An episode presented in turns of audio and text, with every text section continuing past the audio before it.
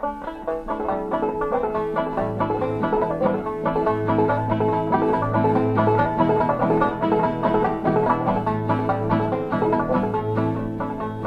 used to be a rounder, I've been around this town. Oh, I used to be a rounder, been around this town. I've courted pretty Polly, I've been all around. Oh, word is pretty Polly, oh, yonder she stands. Oh, word is pretty Polly, oh, yonder she stands. Hey, y'all. Welcome to episode 10 of Mountain Murders. We're really struggling through this episode. Can I just tell them, like, a little, can we preface this Yeah, episode? you can. We're going to put all Like, that Heather in. seems to be having some sort of like meltdown. I can't function. Every time I try to start with this podcast, I end up like just fucking it all up. oh, I think that's going to be on a blooper reel eventually. We're going to expose you. Yeah, you should. I mean, I'm like stripping down here in the studio. It's She like a million degrees in here. It is hot. Maybe I'm having a hot flash.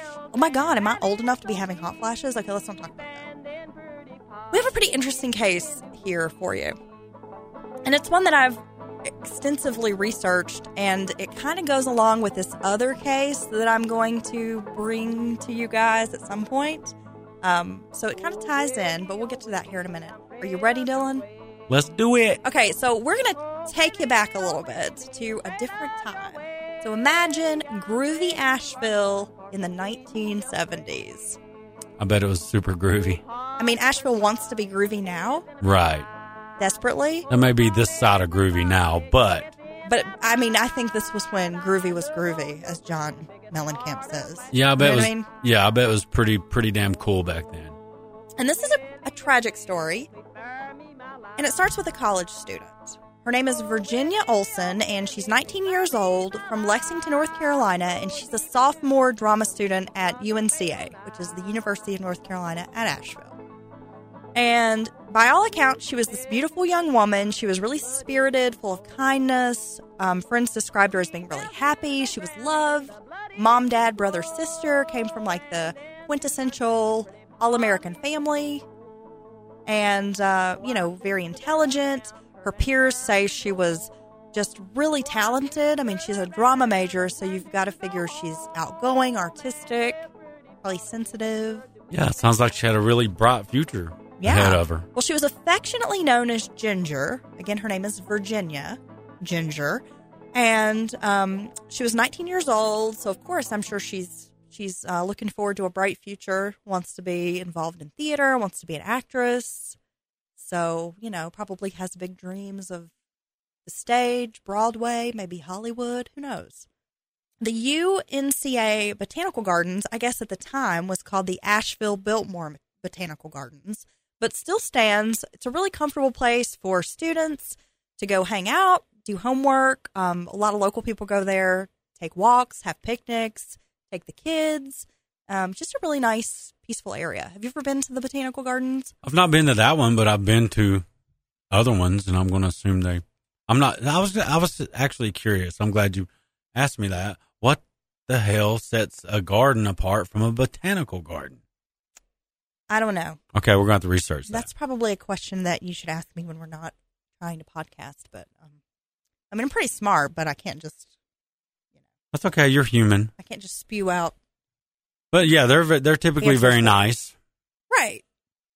So, you know, this afternoon, I guess Ginger decides she's going to go hang out at the botanical gardens, but I'm going to preface that with this. So, Friday, the 13th of April, um, Virginia's parents, Mr. and Mrs. Olson, had been to Asheville to visit their daughter, kind of like on a, a road trip. They were on a road trip, stopped by for like a brief visit. And the father was a research technician for the Rural Electrification Administration. And the parents visit her for a little bit. Then they leave Asheville and they drive to Dudley, Mississippi to visit Mrs. Olson's parents, the Woods.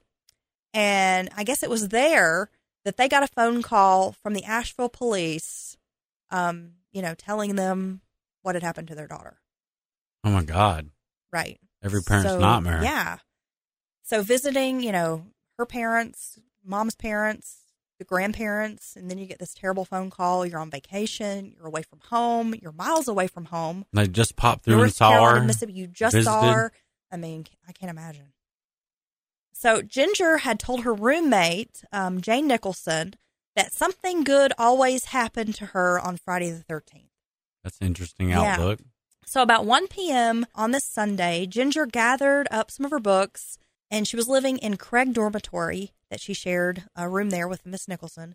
So she gathers up her stuff and she walks down a path to a parking lot near the dorm, chatted with some friends, then started toward the entrance of the botanical gardens. And the gardens are fairly close to the university. You know, a lot of students go there to hang out. Not a big deal, right? About 3 p.m., two teenagers are attending a cookout at the botanical gardens when they happen to stumble upon this body. My God. So, just a short time after Virginia Olson has left to go to the gardens to study, they find her body. And these uh, two high school students, Thomas Guthrie and Larry O'Kelly, find this naked body in the woods near where the chancellor's house now stands on campus. And the body was hogtied with her own clothing. Her naked breasts revealed a stab wound to her heart. Her tennis shoes were thrown around, the laces had been removed. They identified her from a personal journal, which had her name scribbled across the front, and her wire rimmed glasses were sitting delicately on top of the journal. That must have been an insane scene to stumble upon. Upon, you know, autopsy and all that, they later reveal, investigators were able to reveal that a pocket knife had actually been used to stab her, that it had been, you know, inserted, basically stabbed right in the heart and probably killed her instantly. There was also a slice across her neck. And the detectives at the time believed that she had been killed first and then brutally raped by this unknown assailant. Well, that's sick. Yeah. And so, you know, that was what, 40 something years ago Yeah. and still unsolved. They've never found the killer. He escaped justice for all this time. I mean, we can only assume it's a he. Well, that's wild that he can do that. And I'm going to assume it was a fairly, you know, busy area, you know, Right. right there by the campus, by these gardens that everyone shares. And in such a short period. I mean, 1 p.m., she's in her dorm. She's chatting with her roommate. She grabs up all of her books. I'm going to go study, you know, heads off. Less than two hours later. stops in a parking lot, talks to friends, goes to the garden, and then by three o'clock they're finding her body. So in such a such a short period, two hours. makes you wonder how they, um, how that investigation went, I guess, is what was what I'm trying to get out. Well, they had a psychologist at the time who profiled a psychopathic killer. They said this person had no ties to her other than a desire to kill and rape her naked corpse. Of course, a lot of rumors swirled. Uh, there's a story about a rich kid that was let off because of his family's influence in town. Another story says that it was an escaped mental patient from a nearby hospital. But Um, of course, who knows? Rumors still persist after all these years. But one of the things that a lot of folks feel like took attention away from this murder was uh, Watergate had just broken as a story. wow. And so that was like a huge thing going on. And it kind of forced her story off the front page of the newspaper back into the second, third pages because Watergate and Nixon was the big scandal slash Oh, all I'm across sure. the newspaper headlines. I'm sure that, yeah, pushed it way back in the pages. Yeah. And so now, you know, she's sort of become like a bit of a ghost story. I mean, a lot of students at UNCA have heard this story. There's been a lot of like local pieces written about her, her murder, her death. There was some poetry that was in a yearbook, I guess, that had been dedicated to her at the time. You know, a lot of people that she had known for years, you know, were making tributes to her like after this happened. And I guess she had a boyfriend. They had been together for like three years. They had known each other since they were like little kids and had even, I guess, at some point discussed marriage. And he went on to become a biologist. He got a PhD. Um, I guess he teaches or was teaching at Cornell University. Oh, wow. Um, so I mean, she just sort of went on to become this myth.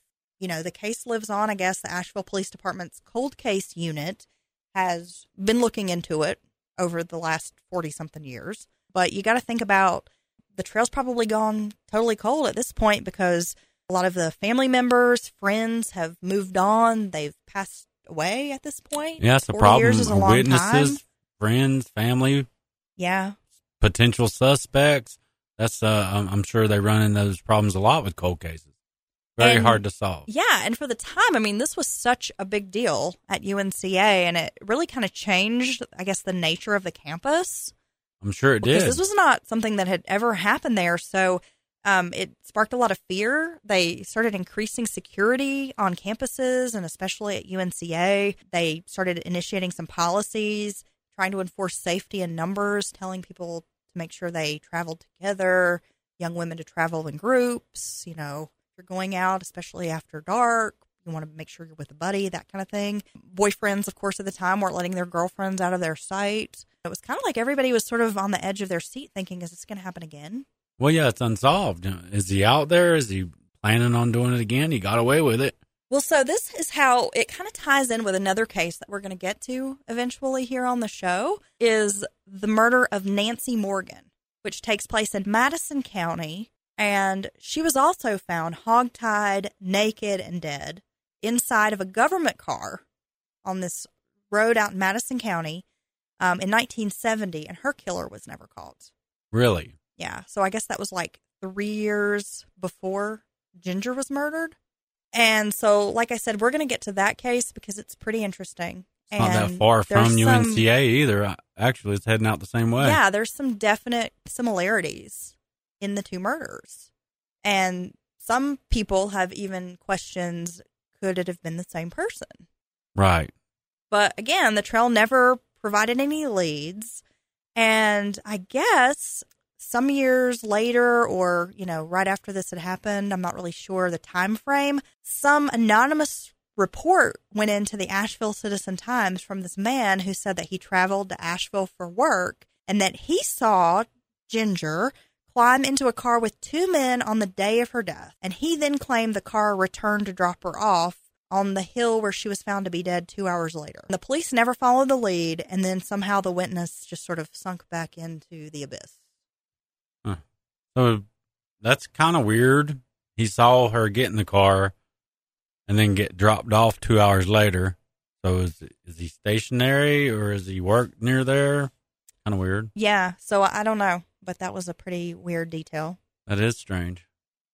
And so we're just going to go with this theme of like I guess unsolved women's murders in Asheville Yeah, let's keep it rolling. because we've got this Virginia Olson case unsolved and there are actually a couple of other females who've been murdered in Asheville over the last 20 or 30 years that have never been solved and some of them are eerily similar. Now as we mentioned the Virginia Olson case along with the Nancy Morgan case, some similarities potentially. And some of these cases could also maybe have some similarities. I mean, it's worth, I think, looking into yeah, they're being you're a- hogtied. if you're kind a of weird. podcast sleuth. Exactly. This story I actually remember when I was in high school because this took place in 1997. So I'll show my age. I was actually like 17 when this happened. And I remember following the case, you know, in the newspapers and on TV because I just remember looking at this girl's photo and she was pretty and she kind of looked a little funky, you know, in some of her pictures. And um, I kind of identified with that because, you know, she in her photos had like hair was dyed different colors and she looked a little goth in some pictures. And I just remember thinking, like, oh my gosh, that could be me. And Yeah. she was young and, you know, it just kind of hit a nerve with me, I guess. And that's the case of Amber Lundgren. And um, she was an only child. She was born February 7th, 1977, um, to a 21 year old single mom. And I guess as far as, uh, you know, her religious belief, she was baptized in the Catholic Church, grew up in Tampa, Florida, eventually moving to Asheville. I guess she had an uncle that had moved here. You know, she and her mom had come up to visit and liked it so much they decided that they wanted to live in Asheville, which happens. A lot of people come here for a visit, fall in love with the mountains, and say, I have to live there. It's for me. Yeah, it's a beautiful area. So eventually moved to Asheville. Amber spent most of her high school years at TC Roberson High School. And then I guess she eventually went to the Asheville High School and graduated from there. And she went to work at Pier One Imports. And she w- eventually became an assistant manager. But she's a pretty young gal, you know, pretty young girl here, 20 years old, and already an assistant manager in retail. It's, it's pretty, pretty good. That's pretty good. And according to friends, she really loved dancing and going out. Um, but she wasn't a party girl. And when this happened, I guess the media was trying to portray her as like she was this party girl kind of scenester chick out in, you know, Asheville just living it up. And her friend said that's not really the case. And she didn't really drink and that she was really responsible, you know, by um, almost all accounts of her behavior. People have described her as like she was so responsible at her job. Um, you know, older manager who's like 10, 15 years older than her is like, she's only 20, but she was super responsible kid. I knew I could count on her. Her landlord said she was a great tenant, always paid rent on time, quiet, respectable, really clean. That doesn't sound like the wild child type, does it? No. But according to her friends, again, um, you know, she did like to go out, have fun. She was always kind of changing up her look, always dyeing her hair, trying out new styles. She was into fashion. You know, one minute she might look kind of preppy, and then the next minute she would do something really outrageous, look kind of goth or punk, like just always kind of playing with her look. And that's probably, like I said, the thing I kind of identified most with her is she was just a little bit older than me. And I just remember seeing her on the news and hearing her story and thinking like she looked like the kind of girl that either I would be one day or that I'd want to hang out with. Right. And um, so she and her girlfriends uh, were going to go out a nice summer night, June. They were having a disco night at a bar downtown called Barcode, which later became like Asheville Music Zone and has been a couple of different bars over the years. But I remember when it was called Barcode, and they were having this disco night. And so Amber and her girlfriends were going to dress up, go out dancing, and her friends um, in some you know interviews said that this was like a thing that she was really looking forward to like she had gone out and bought like these sponge rollers so she could curl her hair up yeah, she was going to do it up. yeah and i guess there was some sort of costume contest so she was really looking forward to like decking out for disco night you know girls night out sounds like a lot of fun amber and her friends had agreed that if they got separated, they would meet back at her apartment and they'd spend the night there. And Amber's apartment was nearby on Linden Avenue, which is just off Merrimon Avenue. Friends say that Amber was the designated driver that night, and they agreed that if Amber changed her mind during the evening and started drinking, which was highly unlikely because she was never really much of a drinker, they told her that she just would call a cab and either come get all of them or she would call a cab and she would get a ride home and then they would all meet there. Game plan ahead of time, which, you know, if you go out with your girlfriends, at least I know when I go out with my girlfriends, I don't know about you, Dylan, but um, this was something that we always did. We always had a game plan. We're not going to separate from each other. If we do, we're going to meet back here. You know, you kind of think ahead on those things. Is that the no chick left behind? Yeah, it really is. And, Okay. you know, and I think a lot of women do that because of situations like this. Amber left Barcode sometime around 3 a.m. There were conflicting stories about whether or not she had been drinking that night. Like some witnesses said, yeah, she had been drinking, and other people were like, no, I didn't really see her drink at all that night. She leaves out walking um, from Barcode, which is at 81 Broadway Street. She was last seen walking on Lexington Avenue, turning left onto Walnut Street. And some of her friends think that she may have been headed for a place called Gatsby's, which was another bar in town. I guess they frequented, and uh, they had a friend's brother who was a bartender there. So it's kind of like a spot she was familiar with. So it seemed like she might have been walking in that direction. And they say, you know, it was pretty hard. Imagine Amber being careless enough to walk alone at 3 a.m. because that's just was out of character for her. And, you know, she just wasn't the type really to, to do that kind of thing. Pretty responsible. They already made this game plan,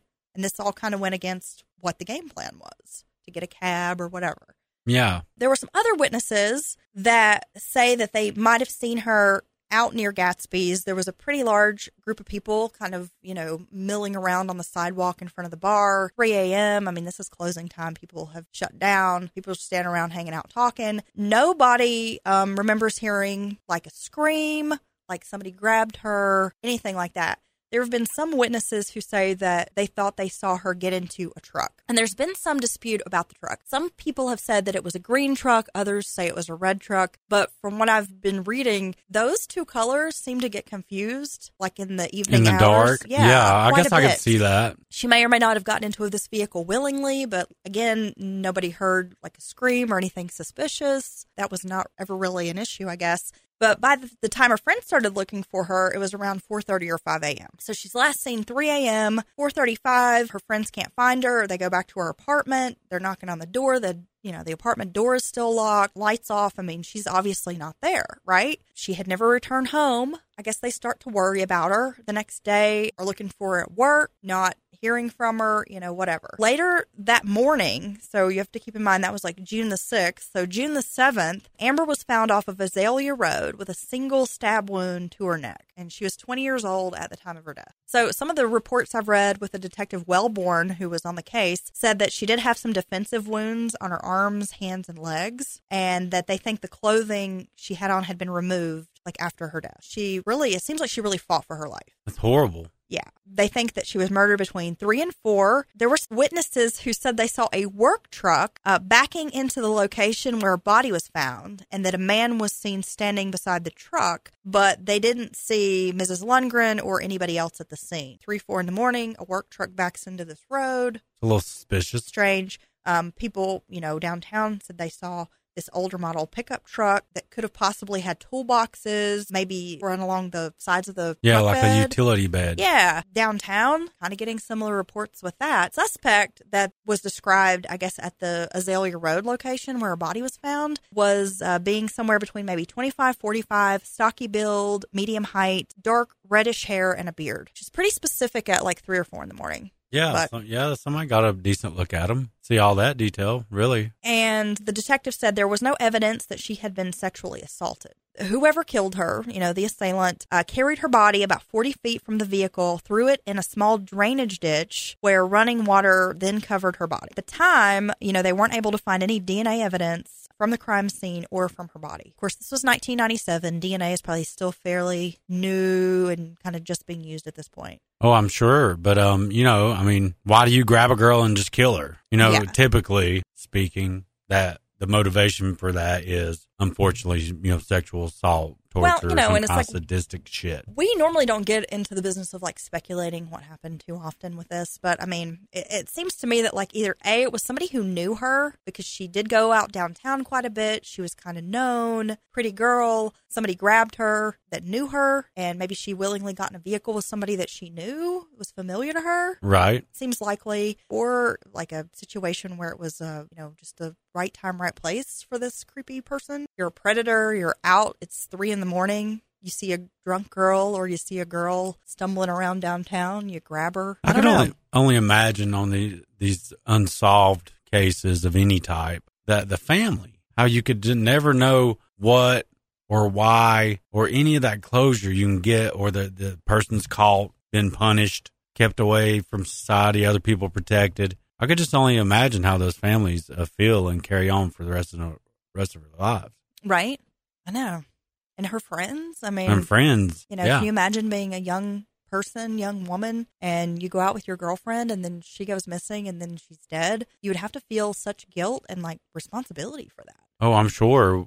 What if I'd done this, or you know, I should have done this? Yeah, I mean, there have been times that I've gone out with girlfriends and, you know, I'm always the responsible one that's like, we are not going to separate. We are going to stay together. But I've had those rogue friends who just decide in some drunken state that they're going to go off and do something stupid, go off with some dude they don't know or whatever. And I am quick to rip them a new one. Like, that is so fucking stupid. You're going to end up dead. you're cock blocking. Is what you're I- describing. Yeah, totally. Oh, Because I'm like, I don't want your ass to be dead. No, and So that's a good way to end up dead. much of my twenties to be like, "What are you fucking doing? Get your ass over here!" And being like that friend that pissed everybody off because I wouldn't let them just run off with strangers. you could have know? saved their life, possibly. Yeah, I have to tell you a story about a friend that ran away in Savannah and had me freaking out for like twelve hours. Definitely anyway. saved them some walks of shame. I'm sure. Well, there's another similar case, and this is what I think is so interesting about this is that Azalea Road. Amber Lundgren's body was found dumped out Azalea Road, 1997. But just before that, which I think was 87, Pamela Murray, and we actually spoke about her on our first episode, the Karen Styles murder, because Richard Allen Jackson, there was a detective who thought he may have been responsible for killing Pamela Murray. Of course, that was never proven. It was just sort of a you know, I guess speculation theory. But Pamela Murray was last seen at the Asheville Mall on Tunnel Road. Detectives believe that she was kidnapped from the mall, transported in her boyfriend's vehicle, which was the vehicle that she had driven to the mall. So she's kidnapped, forced in her, you know, her own vehicle, taken out to Azalea Road and shot. And then the vehicle was later returned to the mall parking lot. And Pamela would have only been 23 at the time of her death. So That's somebody crazy. just randomly kidnaps her from the mall, takes her out, shoots her, brings the car back, dumps her body out on Azalea Road. Crazy. I mean, was this like a dumping ground for bodies? Makes you wonder what the hell is are these people thinking or why So, they do this shit. Another unsolved case. And then that brings us to a third unsolved case. And now these may not have anything to do with each other, but it's just interesting because it's all these very young women murdered and they've never solved them. totally random seeming. Just Yeah. no. Yeah. So Kelly Lane Smith uh, was last seen downtown Asheville, 2006. Now she was known to be a sex worker. I guess she'd had previous arrests for prostitution, and she was seen downtown Asheville around July 29th. 2006. And on the morning of July 31st, some workers from Highland Clays were on their lunch break and reported that skeletal remains were in the French Broad River behind 600 Riverside Drive. And additional skeletal remains were located about a week later in a storm drain at the intersection of Robert Street and West Haywood Street. Kelly was around 35 at the time of her death, but dismembered, just strewn all around Asheville. The river, storm drain, unsolved. What the hell? Yeah, It's total insanity. yeah. We- We've said this before. When you cut a damn body up, that's some other shit right there. This is another element to this Kelly Smith story that just takes a turn for weird. And this has been reported in newspapers and, and whatnot. So, I mean, we can probably talk about it, even though the guy was never charged. This guy named Lewis Kyle Wilson, well, he was charged with the brutal assault and kidnapping of a prostitute. And the cops dubbed him as a person of interest in the 2006 murder of Kelly Lane Smith and some other similar assaults in the River Arts District. And so Wilson was carpenter and he was arrested November 26, 2008 on charges of assault with a deadly weapon inflicting serious injury with the intent to kill and first degree kidnapping after a woman claimed that he had forced her to perform oral sex and then stabbed her in the head on November 19th. And by her account, she bit off, I guess, bit some of his penis, bit his penis, and somehow managed to escape and called the police from a nearby house. The Asheville Police Department searched Wilson's residence and the surrounding area the same day. And now get this they seized items including bags of hair, handcuffs, leg irons, guns, saws, and a small box of teeth. The look on your face. That's insane. That's Uh, the craziest mix of stuff I've ever heard of. Yeah. So on December the 8th, uh, the APD executed a second search warrant on the area, identifying Wilson as a person of interest in the unsolved murder of prostitute Kelly Lane Smith and in cases of two other prostitutes who had reported being attacked and raped in the same area in the past. Smith was last seen July 29, 2006, and then, of course, parts of her dismembered remains were found in several areas, separate locations, both less than a mile from Wilson's residence. Yeah, it was probably the guy with the leg irons and the saw and the box of teeth. Lewis Kyle Wilson actually ended up pleading guilty to lesser assault and drug charges and spent only 14 months in jail. It makes you wonder how they get some of these plea deals sometimes. Well, DNA testing did reveal that the hair and teeth found in the search of his home didn't belong to Smith. Wilson has not been charged with any crimes connected to Smith's murder or the assaults of the two other prostitutes. Oh, so it was somebody else's hair and teeth. Yeah, I mean, who the fuck's hair and teeth you got? So why the fuck you got somebody else's hair and teeth? and why you got leg irons, handcuffs, Saws. saws along with hair and teeth? Some Silence of the Lamb shit right there. Right? Well, I have to say the guy does have like crazy realtor eyes. Does he? You know the dude that does the History Channel, Aliens? Yeah. He The one with the hair? He looks like that guy. Oh, His yeah. mugshot, he totally looks like that dude. Oh, that dude looks crazy. Yeah. Uh, we better Yeah. not talk about him too much, or otherwise this Lewis Kyle Wilson's going to come crack us down. I don't, Oh, yeah. I don't want my molars to be in his tooth collection. Yeah. Yeah. I don't want him to be like, well, they're not that guy's teeth or some other guy's teeth. you know, and these unsolved cases may not have anything to do with each other, but I just think it's interesting that you have several women murdered in Asheville over the course of two decades and they've been unsolved. And I don't know. I mean, there's the connection with Pamela Murray and Amber Lundgren being dumped off on Azalea Road, Right. which is like a pretty specific area to go dump a body. yeah. There's a lot of other places you can get to before and after there. Well, you're in. Western North Carolina. Yeah. You're in the mountains. There's Right. a lot of places around here you could probably hide a body. No one would ever find it. Right, and a lot of times, uh, anyone who's dumping a body more than once, especially, does it in an area they're comfortable with or Yeah. familiar with. And uh, one thing all these definitely have in common is uh, the fact that they seem pretty random. You know, the the girls taken and when and why. The fact that they all remain unsolved. So it's very strange. It is. And when you think of a town like Asheville, I mean, sure, it's grown now. It's becoming more popular. We get a lot of tourists and it's become a, a travel destination. You know, people call it the San Francisco of the East and, oh, the allure of Asheville. Beer But- City. but, you know, this is like not a place where you expect to find this many unsolved murders. No, it's crazy. uh, these violent deaths of these. I mean, the the murder of Kelly Lane Smith. It's fucking crazy. Somebody sawed her up and dropped her body in various locations.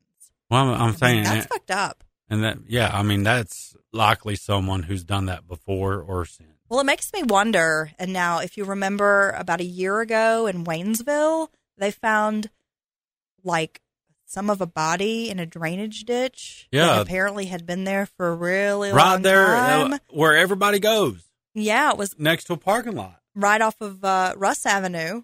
That was so weird. We call that Grease Alley because it's where like all of the fast food restaurants are in Waynesville. yep, Next to a Sagebrush Steakhouse. Yep. A super busy gas station. and uh, a few retail shops right there Yeah. that are super big. It's just a it's a, a and a residential neighborhood. right. A street running right by this drainage ditch where there's like a residential neighborhood where people live. And In literally out in of the, middle of a parking lot. They find a body in a in this like drainage pipe, I guess. Was it in a pipe or was it open? I don't know. I feel like it was an open hole. But it's like the body had been there for quite some time. Yeah, and it they were saying it was like pieces. Ah, I mean, you know, so it's like, and we've never heard word about that. Never of heard course, another The cops word have of never released any information about that, who it might have been, cause of death, anything like that. they did. But They it's filled just, that hole in. But I it's just that. really weird to think that, like, okay, here's another woman that's thrown in a drainage ditch. Here's another body that's been dismembered and part, partly thrown in a drainage storm drain. And then, oh, yeah, there's this body in Waynesville that just mysteriously, you know, appears in this ditch. You know, it's funny. They never said anything else. A follow up. We need to look into that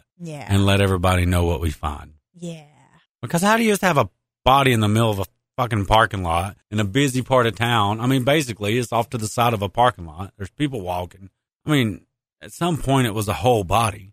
It's got a smell. Now, it's not uncommon to smell larger animals and things that have been killed by the road and things in, in these parts. But uh, I would like to think that a human body's a distinct odor. Different. Yeah. Or, It's got to be. And how can it be there for such an extended period of time nobody makes a complaint about like there's a weird funk? Oh, I don't know though, but then who you going to complain to? You're going to call up the town of Waynesville and be like, "Hey, it stinks here." Or no little badass kid went down through there poking with stuff. Stuff. What is know? this? The river's edge? You're going to poke a body with a stick? Well, yeah, I'm gonna show you guys. Come on, guys. I'll show you where the body's at. Okay, Crispin Glover. We just got to walk like 67 miles down these railroad tracks. Well, thank you for listening to this episode of Mountain Murders. Kind of grouped in a few unsolved cases there together. Yeah, we didn't know how else to talk about those because uh, there's you know limited facts on them, but we just threw it all together and uh, just threw it out there for you guys. Yeah. And for of course, y'all. you can find us on Spreaker, Apple Podcasts, Spotify, Castbox, Pocket Cast, Facebook, Twitter, and uh, we're on Patreon. So if you want to go throw us a couple of bucks, we'll give you a shout out on our show. Different levels of uh, you know sponsorship with the Patreon. Um, you can um, even maybe make some suggestions um, for the show. Uh, if you've got a case you want us to, to talk about, or um, we might even get you to be a guest. We can do a Skype kind of interview, have you a guest spot on our show. Yeah, yeah, that would be awesome. And uh, feel free to uh, visit our Facebook page and uh, comment anytime you like, or uh, share a cool serial killer murder related meme to the page, and um, Leave us a review. leave us a review We like five stars. or throw a question out there. Yeah, we'll be Or an glad answer. to answer it for you. Again, you've been listening to Mountain Murders. Thanks so much. Until next time. Thanks, y'all.